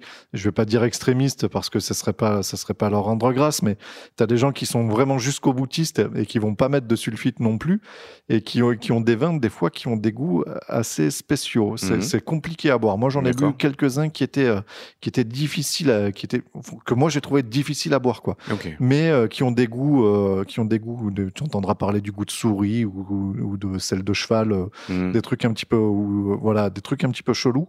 Et en fait, c'est des choses qui, qui s'apprécient entre connaisseurs euh, de vin nature, où tu, Ouais, voilà, Il faut être un peu Il averti quand même. faut être un peu averti. Et il y a peut-être euh, des, des- des- comment dire, euh, une certaine élite ou des gens qui se prétendent élite du vin nature et qui apprécient Mhm. ces goûts-là et tout, machin. Bon, ça m'intéresse pas trop, c'est assez chiant. Euh, lui, si vous voulez vous mettre au vin nature, je trouve ces vins très très accessibles. Voilà. Ah oui, Ce sont des vins nature, des vins naturels. Euh, des vins très bons. Et, et surtout très bons, sans, sans, sans excès. Tu vois, sans voilà, il y a ce goût. euh, Il y a des fois, tu peux tomber sur certaines bouteilles avec des goûts bien particuliers que tu retrouves que dans les vins nature.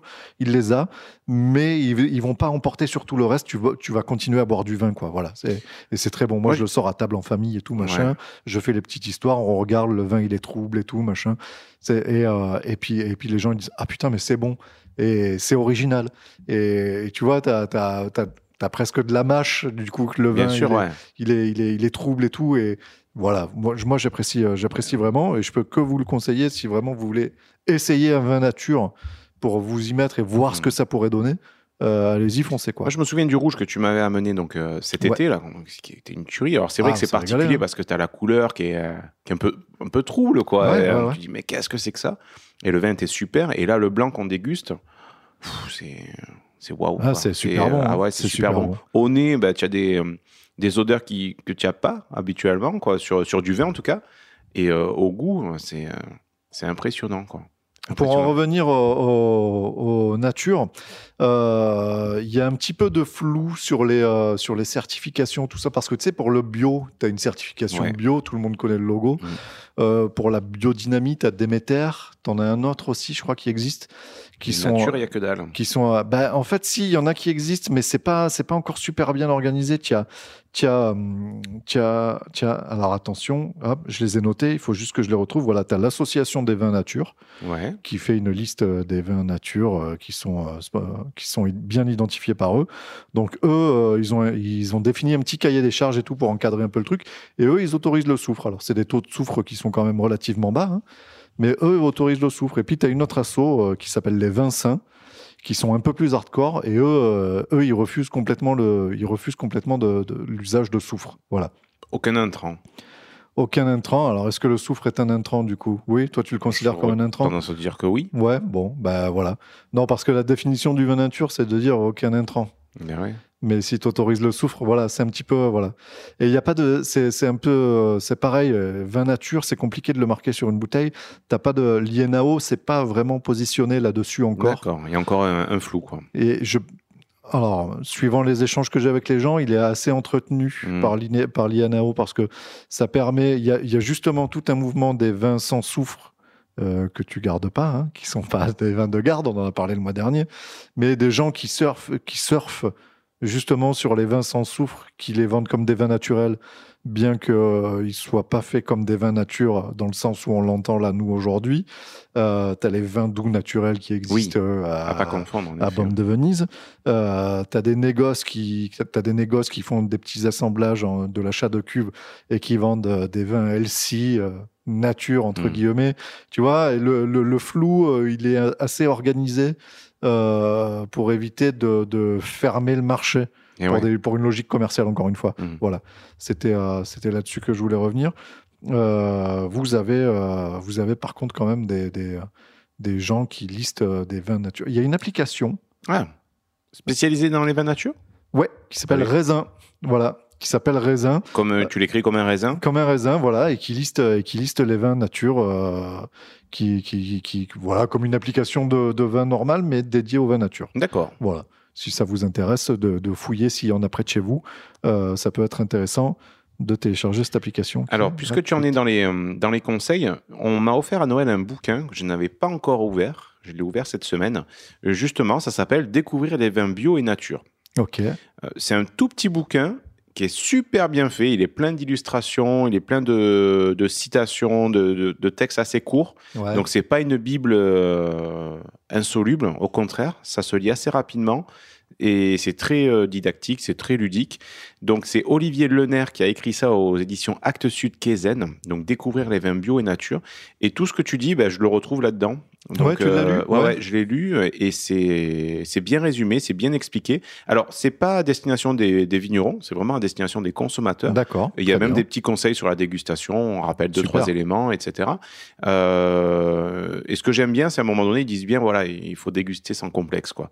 Euh, donc là, je, suis sur, je suis sur cette page-là, donc je nous retrouve bien là-dedans. Ouais, ouais, Donc ouais. voilà, c'est déguster sans complexe et euh, persévérer. C'est-à-dire que parfois, voilà, tu as des vins, des vins nature où ça te fait un petit peu peur, euh, c'est trouble, c'est machin, c'est pas, pas dans l'habitude de, de tes consommations euh, conventionnelles. Et donc voilà, il faut persévérer, il faut aller un petit peu plus loin. Donc ça rejoint totalement ce que tu as, ce que tu as dit précédemment. Donc voilà, Voilà. je vous conseille ce bouquin. Je mettrai la photo sur la page Facebook après la publication de, de l'épisode, si le cœur vous en dit. Et puis on resalue encore une fois Vincent. euh, Ah ouais. Vous l'avez entendu, il parle très très bien dans le Ah ouais, micro. c'est clair. il cause bien dans Net- le micro, le gars. nettement mieux que nous. Hein. Bah, ouais, voilà, déjà, un petit peu les complexes là-dessus. Et euh, je voulais juste souligner, quand euh, je suis allé le rencontrer en, en juillet, on avait rendez-vous en début d'après-midi. Et j'avais dit, ouais, mais moi, je ferai un tour dans le coin et tout, euh, pour essayer d'aller voir les vignes. Ouais. Hop, il m'appelle en fin de matinée, il me dit, non, non, mais viens, on bouffe ensemble. Et en fait, il m'a payé à bouffer à midi. Et euh, avant d'enregistrer l'interview, on est allé le faire le tour de toutes les terres. D'accord. Euh, on a fait les dégustes de ces vins. J'ai appris énormément de choses. Il y a beaucoup de choses que je t'ai balancées tout au long de ces épisodes des mois derniers qui viennent, qui viennent de là parce que Ah, vraiment, il m'a appris. ah, il le appris beaucoup de choses. C'est vraiment quelqu'un de très très intéressant. Je vous vraiment, je vous conseille d'aller le rencontrer. Et il a un caveau, on peut aller chez lui acheter ah, du ben vin le le domaine de rencontrer. euh, Pélisol voilà, on peut- Bédarieux. On peut y aller comme ouais, ça. ouais, tu vas, bah, s'il est dans les terres, il est dans les terres. Oui, quoi, mais je veux dire, il y a, il y a un, un point d'accueil. Ouais, ouais, il y a point d'accueil. Il fait chambre d'hôte. Donc, euh, tu peux y aller et euh, prendre euh, chambre d'hôte. Comme ça, tu es sur place si tu t'en prends une. Voilà. on joue à domicile. Voilà, c'est ça, exactement. Et donc, ouais, et donc ce jour-là, je suis parti, je crois qu'il était 17h, on a fini à discuter sur le parking euh, de la différence entre l'Atari 520 STE et l'Atari 520 STF, puisqu'on a eu à peu près les mêmes ordi, le même, euh, et le même parcours de, De geekerie. de, de geekerie euh, quand on était un peu minot, quoi. Donc voilà, c'était sympa. J'ai passé, j'ai passé un très très bon moment. Je lui avais lâché des autocollants et ce matin, j'ai eu euh, le plaisir de voir que dans la salle où il reçoit un petit peu les gens, il y avait euh, sur une bouteille un magnum de Pélisol, il y avait un gros autocollant Tire-bouchon, le Ah, podcast qui parle de Pinard, pas classe, bien ça en évidence et tout. On est super bien représenté. Voilà, Julien. Bravo encore à lui. Bravo, bravo. Et si on passait au coup de cœur, mon cher Maxime? Ah, on y va, on y va? ben, Je te. Vas-y, à, à toi l'honneur. Ah ben on y va. Alors il va falloir que tu finisses ton verre de vin blanc. Je suis désolé parce que je vais devoir te faire déguster un verre de vin rouge. Alors parce que En fait, En fait, j'ai commencé à aller faire un petit peu euh, le tour dans le Pic Saint-Loup, qui est pas très loin de chez moi, à une petite demi-heure de route. c'est la montagne qu'on voit toute droite là ouais, bah, t'en voilà. as deux en fait qui se font face. Le Pic. Saint-Loup, t'as le grand et le petit pic. Ok. Ouais. Et euh, c'est pas très loin, on les voit. On ira faire un tour demain si tu veux. Et euh, Non, non, non, c'est bon. Non, pas les couilles en fait. hein, j'ai pas envie. On fera le marché de Sommières demain. On Voilà, on ira à la brocante, on ira acheter on- des vinyles. On achètera de la fougasse d'aigues mortes qu'on qu'on- qu'on sait bonne. Euh, le mas de l'oncle, voilà, c'est assez connu dans le coin. Mhm. Par contre, il y avait ce vin-là qui m'a attiré l'œil Ouais. et le palais parce que il est fait avec un cépage qui s'appelle le chenançon. Tu connais le chenançon? Pas du tout. Alors en fait, c'est un cépage qui a été créé de toutes pièces par l'INRA à la fin des années 50, ouais, si je dis pas de bêtises, euh, qui est un croisement de Grenache et de Jurançon. D'accord. Et pourquoi ils ont créé ça en fait? Il y avait euh, une demande ou c'était Euh, genre pour, pour c'est pour avoir des gros rendements de bâtard. D'accord. Voilà, ça sert à ça. Bienvenue dans le Languedoc dans les années 50. Voilà. Alors eux, ils avaient encore des terres qui étaient euh, plantées avec ça, donc ils se sont dit bon, on va essayer euh, de bah, de le contraindre de faire des grosses vendanges en verre, Mhm. tu vois, de bien tomber les grappes pour essayer d'avoir des belles con- concentrations. Et il m'a dit même en faisant ça, ça reste un cépage qui est généreux. D'accord. Ok, donc euh, voilà, ils ont de pas. un ils ont- porte-greffe de fou quoi dessus. quoi. Ouais, voilà, c'est ça. C'est euh, ils en ont, ils en ont, ils en ont tenté plus. Et ça nous, y- ça nous y donne ce petit vin rouge, hein, que je vais te faire goûter dès à présent et que j'ai trouvé assez, euh, assez, assez curieux, assez original. Hop, et, pas plus que le bord, merci. Hop là, et que j'aimerais bien recueillir ton avis justement là-dessus. Recueillir mon navire. Oui, Ton- pas ton Non, navire, avis. Ah, juste pardon. ton avis. hein. C'est le vin blanc. Déjà, au nez, j'aime bien. Ouais. Ah ouais. J'ai lu un article ou dans, dans un bouquin là où ça parlait de dégustation. Parce que tu le sais, moi je suis très frustré, j'arri- j'arrive pas à mettre des mots sur les, sur, sur les goûts que je, je ressens. Et à un moment donné, euh, dans cet article, il disait non, vous fermez les yeux, vous goûtez, vous sentez, et vous parlez du souvenir que ça vous, Ouais. que ça, ça vous procure. ça Donc tu souvenir. peux associer ça à un souvenir d'enfance, une Mhm. odeur, un parfum de grand-mère, un goût, un plat cuisiné, etc. Et c'est ce que j'essaye de faire. Donc là, tu vois, je ferme les yeux, mais je rate ma bouche.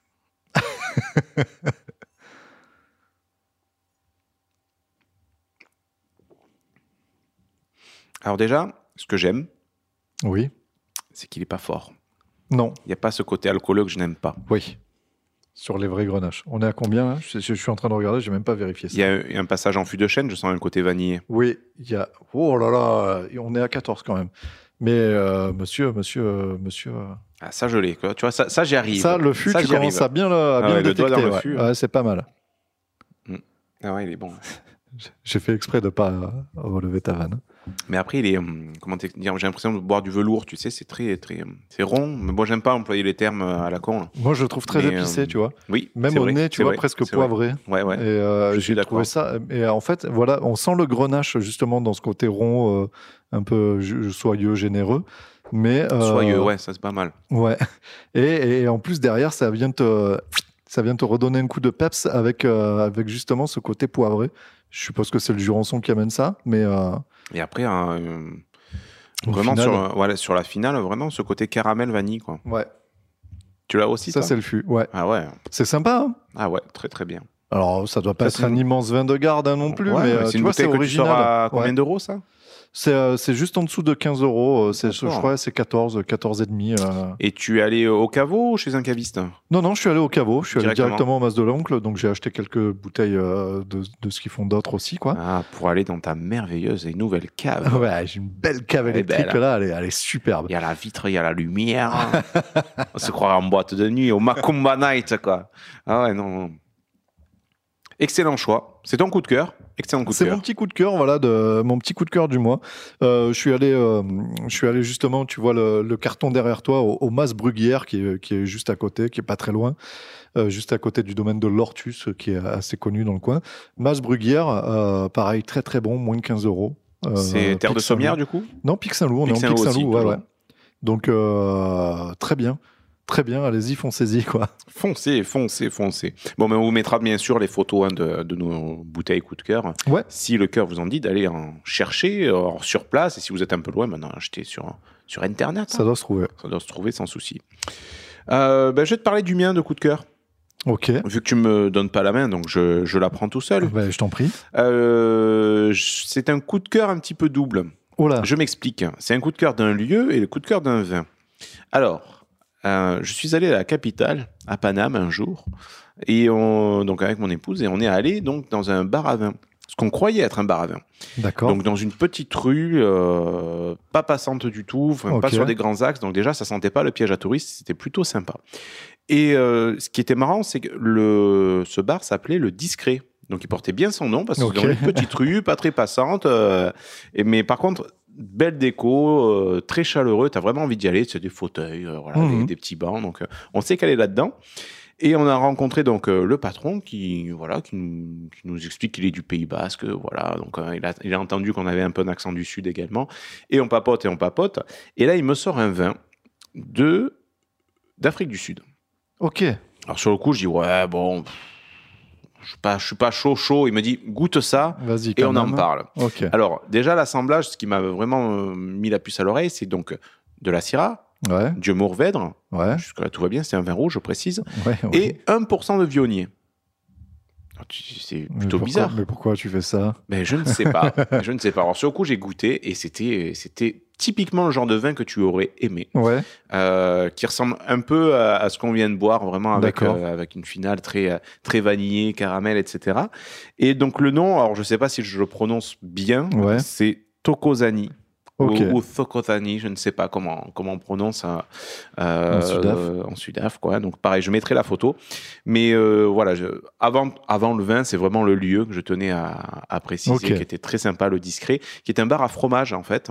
Ah, Euh, ok. Donc il est plutôt spécialisé dans le, dans le fromage. Et l'endroit était sympa, bonne musique, bonne ambiance, t'es calé sur tes fauteuils et on te sert voilà, des morceaux, des petites planchettes de charcuterie, de Ah, fromage, et une boîte de sardines. Enfin voilà, c'était c'était vraiment très très très bien.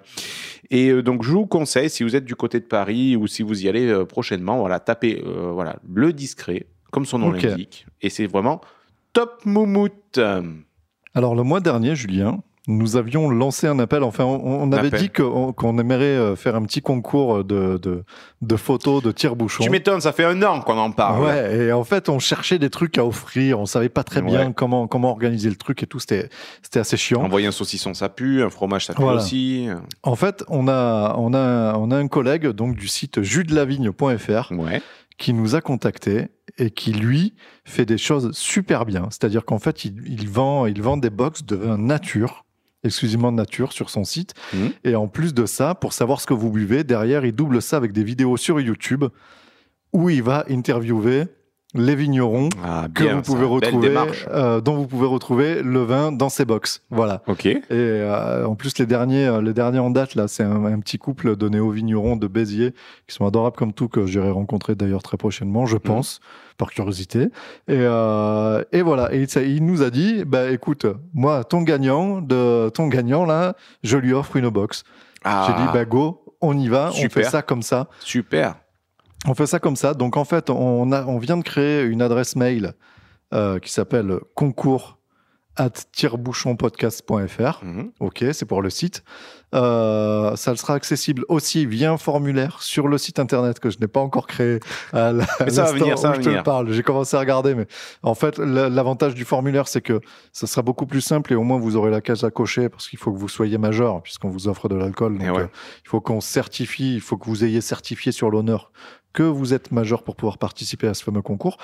Donc euh, voilà, donc euh, on aura un concours, on veut des photos de tire-bouchon, on fera un tirage au sort avec un random générateur, euh, Mhm. machin, tout ça, et le gagnant repartira avec une boîte, avec une box de vin de jusdelavigne.fr. Alors, c'est pas forcément le tire-bouchon euh, hyper original, quoi. C'est le tire-bouchon bah, de tous On les jours, fout. ou alors quelque chose que vous croisez dans une brocante, ou le tire-bouchon dans le tiroir de votre grand-mère, enfin peu importe. Voilà, faites-vous plaisir, envoyez une photo de tire-bouchon, et puis voilà. Les tire-bouchons de Et on prolo, ça partagera marche en aussi, plus bien de, sûr. Voilà, et en plus de ça, on ça sera un partagera tirage sur au sort Facebook. réalisé par Maître Véreux, hein, euh, Oui, un huissier oui, de justice bah qu'on oui, connaît très euh, bien. bah hein. Voilà, l'associé de Maître Connard, on l'avait déjà dit, en effet. quoi. Voilà, c'est ça. Et, euh, et donc, on fera le tirage au sort pour le dernier épisode qui aura lieu au mois de Juin, juin, c'est ça? Oui, fin juin. Fin juin. Puisque juillet et août, ben, cette fois-ci, on Puisque- part en vacances. Voilà, voilà, Hein. voilà, c'est ça. Et on reviendra en septembre Et on reviendra en septembre. Exactement. Donc, n'hésitez pas à participer. Passez sur le site tirebouchonpodcast.fr pour accéder au formulaire pour participer. Donc, euh, vous postez un JPEG, un PNG, tout ça, ça fonctionne. La photo de votre tire-bouchon. Vous cochez bien la case comme quoi vous êtes majeur. Vous vous inscrivez à la newsletter. Ça, ça sera obligatoire aussi. C'est pour juste nous, nous générer un petit peu de trafic. Mais parce que ça vous fait après, vous Et bah, de toute façon, de toute façon, ça ira dans vos spams comme tout le monde. Et donc, donc ça sera complètement invisible pour vous. Et puis voilà. Et puis Voilà, pour gagner une box du jus de la vigne. voilà, un Strasbourgeois dans les vignes, il s'appelle aussi son Ah ouais, ouais, sympa, ouais. sympa. C'est un moustachu aussi. Je sais pas ce qu'ils ont les amateurs de vin et tous moustachus. Ben, c'est le, comment on appelle ça, là, les, les hipsters euh, farmers, là. C'est ça. C'est un truc, euh, ouais, c'est un truc de hipster. Ben, tu crois la moustache? Ben, la moustache, on a essayé, souviens-toi, une fois, quand on avait Ah, fait. euh, hein. voilà, on était nombreux, on était partis faire un jour de l'an à Serre Chevalier au ski, c'était génial, et on s'est dit. non, je crois que c'était moi qui ai eu la Tous en super idée. moustache. Ouais. Écoutez, les gars, ça vous dit qu'on On se met tous en moustache? Ah putain, c'était Et minable. hein. c'était minable. Donc, ouais, Ouais. moi, je pense que j'ai duré 5 minutes. Je suis allé tout raser après. Ouais, c'est ça, c'est ça. Je te souviens, je ressemblais plus à un Freddie Mercury portugais. Ouais, Freddie Mercury du pauvre, quoi. Ah ouais, c'était plutôt pathétique. Ouais. Mm, mm, mm. Donc ouais, je ne sais pas pourquoi. En effet, la moustache est, est de retour, mais il faut savoir la porter. Et, et, en effet, mon visage ne les porte pas. Voilà. Donc, Euh, on par- vous embrasse. Voilà, donc avant de vous quitter, on vous rappelle euh, ben, de nous laisser des petits commentaires, 5 étoiles euh, ou pas, hein, sur, sur Facebook. Surtout des commentaires sur Apple Podcast. Ouais, bah, comme, vous, comme, vous avez- comme vous savez, Apple Podcast et puis en avant, quoi. On Voilà. va pas vous le rappeler à chaque fois. hein. J'en ai marre, qu'on le- Julien, j'en ai marre qu'on le rappelle à chaque fois, ça. Et oui, mais moi j'aime bien t'emmerder, donc euh, Voilà. voilà. Bon, ok, mettez des commentaires 5 étoiles sur Apple Podcast. Mhm, mhm, Comme ça, ça nous aide. mhm, Et puis, euh, et puis, on se revoit le mois prochain. ben ouais, si tout J'ai envie de finir, j'ai faim, j'en ai marre. Bah Allez, écoute, on y va. euh, ben on vous embrasse, on vous dit euh, à bientôt, au mois prochain, et on vous quitte avec cette très belle citation en italien. Ah. Per vivere bene, vino buono e cazzo duro. Je vous laisse traduire. Ciao, bye bye. L'abus d'alcool est dangereux pour la santé, à consommer avec modération. Tu veux, que je, me va. tu veux que je te traduise? Bah, pour vivre longtemps, euh, buvez du vin et, euh, Et avoir, non, pour, et- vivre, pour vivre et bien, il y a des orgasmes. du bon vin et une bite dure. Voilà, ok, super. Ah bah, bravo. Voilà, je tape dans les mains. Pff, tu vois, j'ai trop bu. Très bon épisode. hein.